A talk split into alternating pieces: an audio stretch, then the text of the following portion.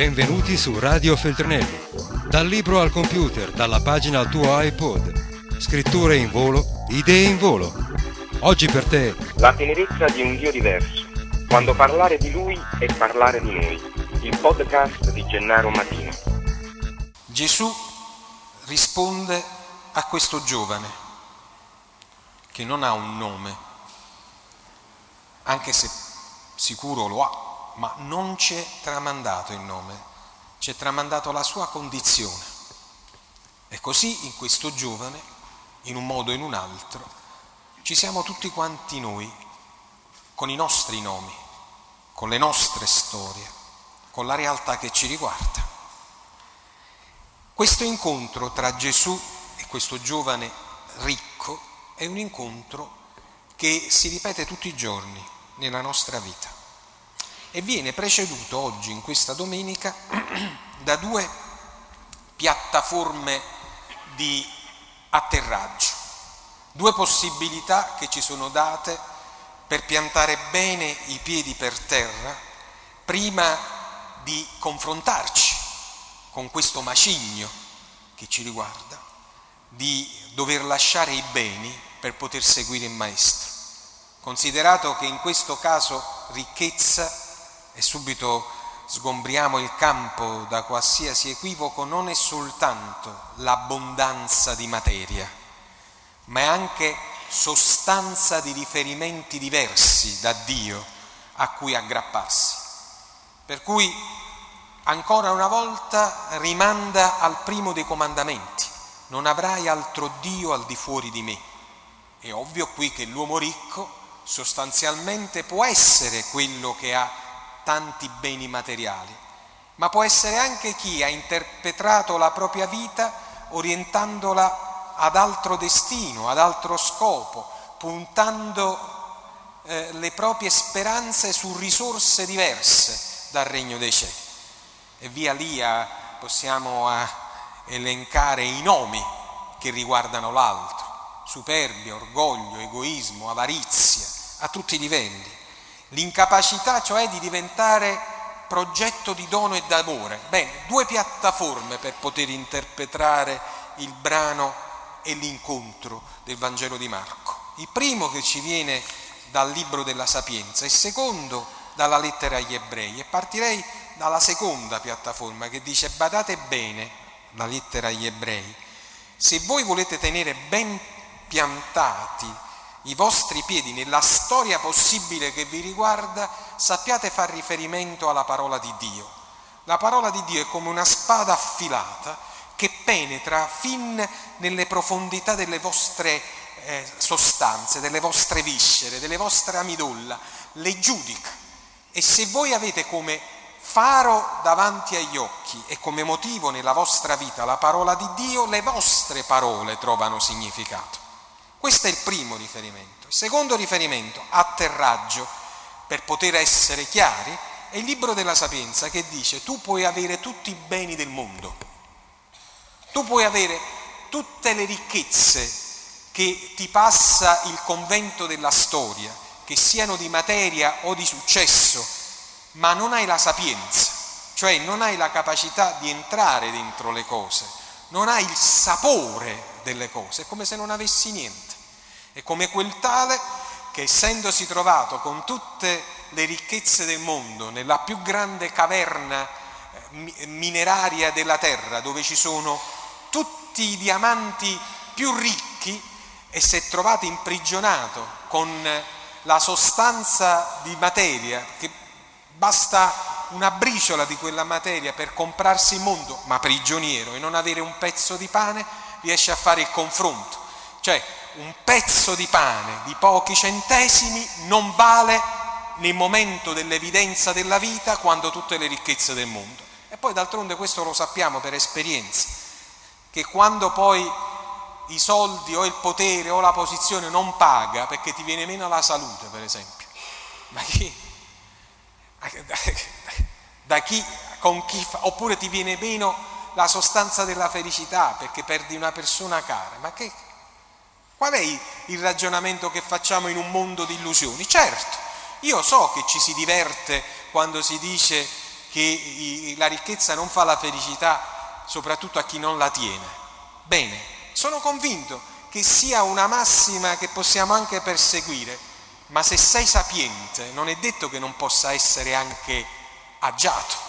Il problema è che quella agiatezza non diventa la sostanza definitiva della tua vita, perché dai spessore e contenuto ad altre parole che, accostate alla sostanza economica, diventano poi motivo di serenità, come la generosità, l'altruismo, la disponibilità, la costruzione della giustizia.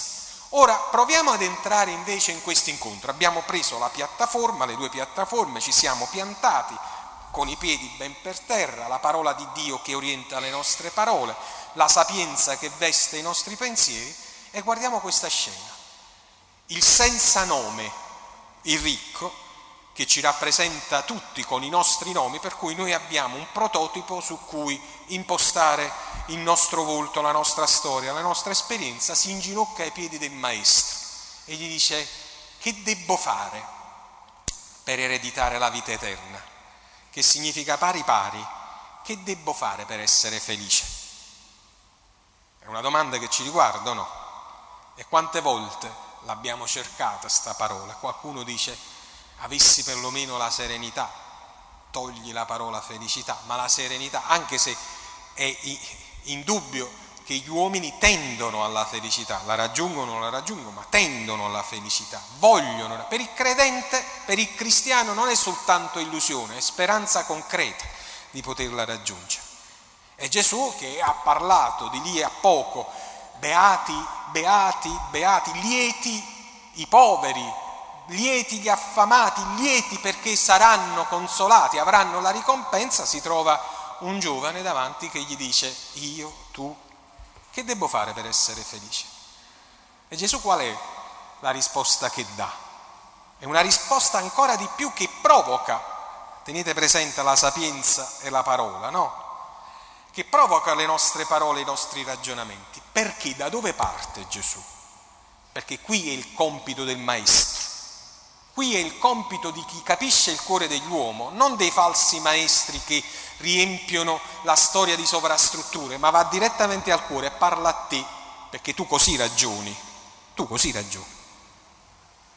E tu dici: io per essere felice, o perlomeno così mi hanno insegnato, devo essere una persona onesta, che rispetta le regole. E allora io non rubo, non uccido, non commetto adulterio. Già questo di per sé stesso è una strada buona. Però questo è un po' il modo che noi decidiamo per noi e per i nostri figli come criterio assoluto di giudizio della nostra vita. Anche come credenti, a volte lo riduciamo a questo. Diciamo: io in fondo sono un buon credente, sono un buon cristiano perché non rubo e non uccido. Ma il non rubare e non uccidere non è orientamento alla felicità, non è struttura di felicità, è struttura di regola che, se ti soddisfa, bene. D'altronde mica bisogna essere credenti in Gesù Cristo per rispettare le regole. Ci sono persone che, non avendo la salvezza eterna come progetto, ritengono che il valore dei loro valori sia nella correttezza etica. Per cui ci sono persone che, anche che non credono, sanno bene che devono essere onesti, che devono rispettare le regole. E allora, se il maestro avesse trovato il giovane e gli avesse detto: se tu vuoi essere felice e ti basta quello che hai, seguilo. In maniera molto chiara è come se avesse detto a quel ragazzo: fa l'omma, fai l'uomo, comportati di conseguenza. Ma quel ragazzo, io, voi, che abbiamo ricevuto dai nostri genitori delle regole e che, in ragione di quello che noi abbiamo ricevuto, lo viviamo tutti i giorni, sappiamo che per essere felici non basta fare il proprio dovere, che per riuscire a fare in modo che quello che è la regola esalti il mio comportamento e lo faccia uscire dalla convenzione, lo faccia diventare invece entusiasmo, c'è bisogno di qualcosa in più. Non basta fare le cose, Non basta dire io faccio tutto quello che il mio dovere mi obbliga a fare.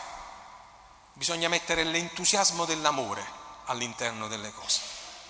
Non basta fare le cose, che già è una strada obbligata.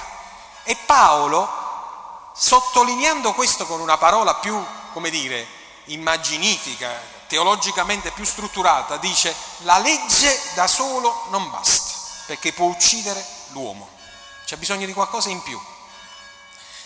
Allora Gesù lo guarda negli occhi, a lui che gli dice, a quel giovane, a me, a voi: ma io queste cose già le faccio, però un zolfo, dice, già sarebbe, già sarebbe una cosa buona farle, però lui dice io non le faccio. E Gesù, che è venuto a dare di più e a pretendere che noi, per essere felici, dessimo di più, non si accontenta ovviamente che qualcuno dica io sono un buon cristiano perché non rubo e non uccido. Cambia il vocabolario, dal dovere alla passione, dalla sola regola al dono, dal precetto all'abbandono, e dice: se tu vuoi essere felice, va, vendi tutto quello che hai, seguimi. Quel tutto quello che hai non è ovviamente in questo caso semplicemente la scelta francescana, che di per sé stessa è eroica, di spogliarsi nudo profeticamente delle sostanze paterne, che è un bel gesto. E ovviamente non è che siamo chiamati tutti al francescanesimo, ma in quel segno c'è la necessità che ognuno, per poter essere felice, deve avere il coraggio di lasciare a terra le bisacce del peso inutile, le bisacce del tempo del compromesso malvagio, le bisacce riempite per portarci nel fondo della sostanza. Ognuno di noi le conosce quali sono queste bisacce, e sono varie a seconda delle diverse ricchezze che vestono i diversi uomini propri nei propri atteggiamenti. Ognuno si conosce e sa bene quale ricchezza opprime il proprio cuore. Io potrei fare un elenco, ma mi piacerebbe in qualche maniera sintetizzarli in quattro parole. Quattro. Non dico che sono onnicomprensive queste bisacce, ma sono quattro che provengono tutte dallo stesso ceppo, ma che descrivono adeguatamente diversi comportamenti. C'è la bisaccia dell'esasperazione della materia sulla vita spirituale. E quanto noi diamo più importanza alle cose, e diciamo che le cose descrivono meglio quello che noi siamo piuttosto che quello che noi pensiamo, ragioniamo, il nostro cuore, i nostri affetti. Beh, d'altronde a volte ci aspettiamo il giudizio degli altri non per quello che siamo, ma per quello che possediamo. Questa è una ricchezza inaudita. Gli uomini ricchi anche di materia, che permettessero che gli altri li giudicassero in ragione dei beni che hanno, sono dei falliti. A tutti i livelli, perché tu puoi essere anche ricco, ma è insopportabile che il giudizio che gli altri danno di te è in ragione dei beni che hai. A quel punto tu non hai sicurezze con chi te la fai e di chi ti giudica e ti sta attorno, perché in fondo, come il figlio che aveva preso l'eredità del padre, in fondo quelli che ti sono amici ti stanno amici per le ricchezze, non per quello che sei. E ti fanno sedere ai primi posti non per la dignità che occupi come persona, ma per il portafoglio che tieni. E allora tu non sei, tu hai. E se hai cose, tu non sei, sei una cosa. Liberati dell'idea che siano i beni a giudicare il tuo cuore. Non è detto che i beni sono negativi, perché tu devi... Io non demonizzo i beni, non, non è un fatto negativo avere delle cose, è il tuo rapporto con i beni che è importante. Secondo atteggiamento è quello mentale, che ho la sensazione più delle volte che sia diventato più pernicioso della materia, che è quella che mi impedisce l'umiltà dell'accettazione e della diversità. E oggi sta diventando una malattia, la superbia del pensiero, di quella che ti mette al di sopra degli altri preconcettualmente e ti impedisce fortemente l'umiltà dell'ascolto. Oggi a tutti i livelli sembra che sia diffusa l'arte della parola determinante, ma poi quello chi è? Ma da dove scende? E ognuno in ragione di questo crea una solitudine esistenziale, per cui certamente si pone a ragione o a torto al di sopra degli altri, ma è talmente a di sopra in ragione della sua falsa teoria che ormai non dialoga più con nessuno, e senza dialogo, frutto che determina la persona, ti animalizzi, ti imbestialisci, perché senza gli altri tu non sei nessuno. Terzo, è l'opposto, l'opposto di chi crea la superbia del pensiero e chi invece esclude la ricerca del pensiero, e in altri termini paris, paris, come parassita, paris, eh, vabbè, come parassita si lega alla sostanza di altri per avere conoscenza di sé, e di chi non fa ricerca, di chi non crea giudizio su se stesso e sugli altri per non avere contropartita di lotta ideale. In qualche maniera attacca ciuccia a robo padrone, perché gli conviene, perché essere meglio servito senza fare scelte ideali, e così non si hanno preoccupazioni, e così sì, tu ti cali nella mischia, ti senti parte, ma in fondo è per nasconderti, non per avere la dignità di appartenenza. E c'è la quarta, la quarta categoria, che è quella che crede che l'occupazione dei posti, i migliori, sia la scoperta della propria dignità, quando prima stai dinanzi agli altri seduto, meglio sei descrivibile. È una ricchezza insopportabile che per poterla ottenere scavalca, schiaccia, non rispetta, non dà adeguato tempo ai tempi, non mette in essere, benché la giusta ambizione, la necessaria accettazione delle ore, della storia, dell'esperienza. Figliolini miei, quando io dico di credere, non è una ricetta semplice, un dolcificante mellifluo rispetto alle nostre scelte. È una spada affilata, la prima piattaforma, per dare giudizio ai nostri atteggiamenti. È la sapienza che ti fa scegliere le cose migliori. Quel giovane, quando ha sentito "va, vendi quello che hai e seguimi", ha voltato le spalle, ha mareggiato e se n'è andato. Ma lì a perdere non è stato Gesù.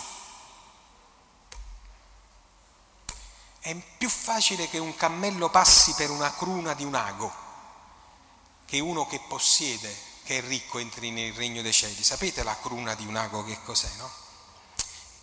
Gerusalemme, come tutte le città antiche, avevano vicoletti stretti, stretti, stretti.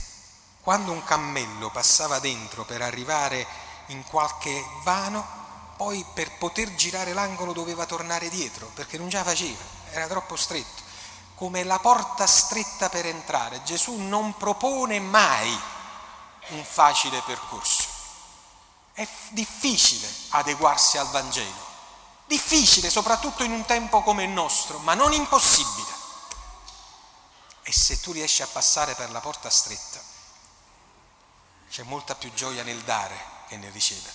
Si ottiene la cosa più importante, il cuore. Quanta nostalgia di cuore c'è nel nostro tempo. Io vi auguro tutte le ricchezze del mondo.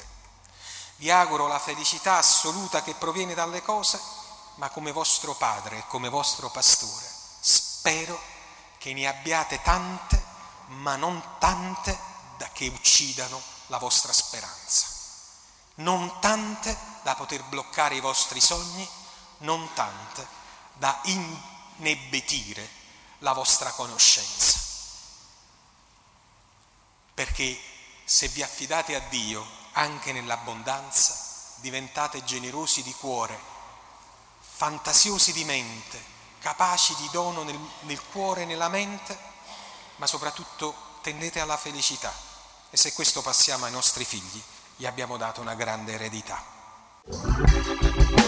Radio Feltrinelli, tieni la mente a sveglia, non smettere di leggere. Resta collegato a questo podcast.